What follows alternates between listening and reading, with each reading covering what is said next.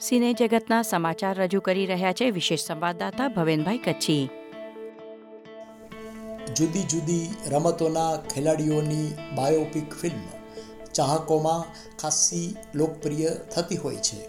ભૂતકાળમાં ભારતીય મહિલા બોક્સર મેરી કોમ, ભારતના ભૂતપૂર્વ એથ્લીટ સ્વર્ગસ્થ મિલ્ખા સિંઘ અને અઝરુદ્દીન સચિન તેંડુલકર તેમજ ધોની જેવા ક્રિકેટરોની બાયોપિક ફિલ્મ પણ બની ચૂકી છે. હવે વધુ એક બાયોપિક, ભારતના ભૂતપૂર્વ કેપ્ટન અને ભારતીય ક્રિકેટ બોર્ડના પ્રમુખ પણ રહી ચૂકેલા એવા સૌરવ ગાંગુલી પર બનવા જઈ રહી છે. ફિલ્મનું નિર્દેશન અદાકાર રજનીકાંતની પુત્રી ઐશ્વર્યા રજનીકાંત કરશે. આયુષ્માન ખુરાના સૌરવ ગાંગુલીના રોલમાં જોવા મળશે અને આ માટે આયુષ્માન ખુરાનાએ ક્રિકેટની પ્રેક્ટિસ પણ ચાલુ કરી દીધી છે, જેથી શૂટિંગમાં તે અદ્દલ ક્રિકેટર જેવો લાગે. તેના દેખાવને પણ સૌરવ ગાંગુલી જેવો બનાવવા માટે મેકઅપ આર્ટિસ્ટો સજ્જ થઈ ગયા છે. આયુષ્માન ખુરાના ક્રિકેટમાં કોમેન્ટેટર અને એન્કર પણ રહી ચૂક્યો છે.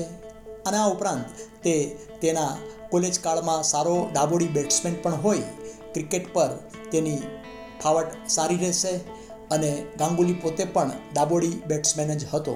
આમ આયુષ્યમાન ખુરાના અગાઉ રણબીર માટે ચર્ચા ચાલતી હતી, તેની જગ્યાએ હવે પોતે આ ફિલ્મમાં અભિનય કરશે.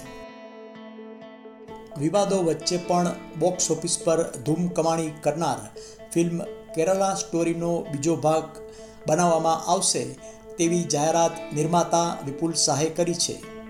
તેમણે જણાવ્યું હતું કે આ વિષય હજુ અધૂરો છે અને બીજા ભાગ માટેની પૂરી શક્યતા છે.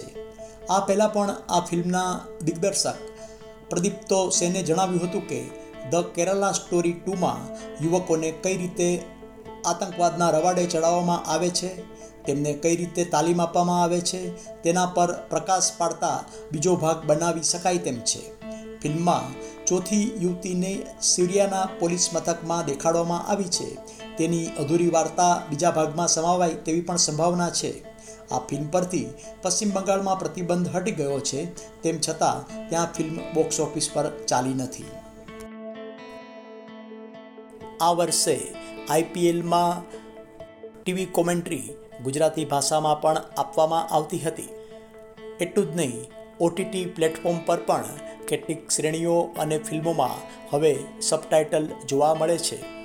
તેનો પ્રભાવ જોઈને હવે હોલિવૂડની ફિલ્મો પણ થિયેટરમાં ગુજરાતી ભાષામાં ડબ થઈને આવી રહી છે.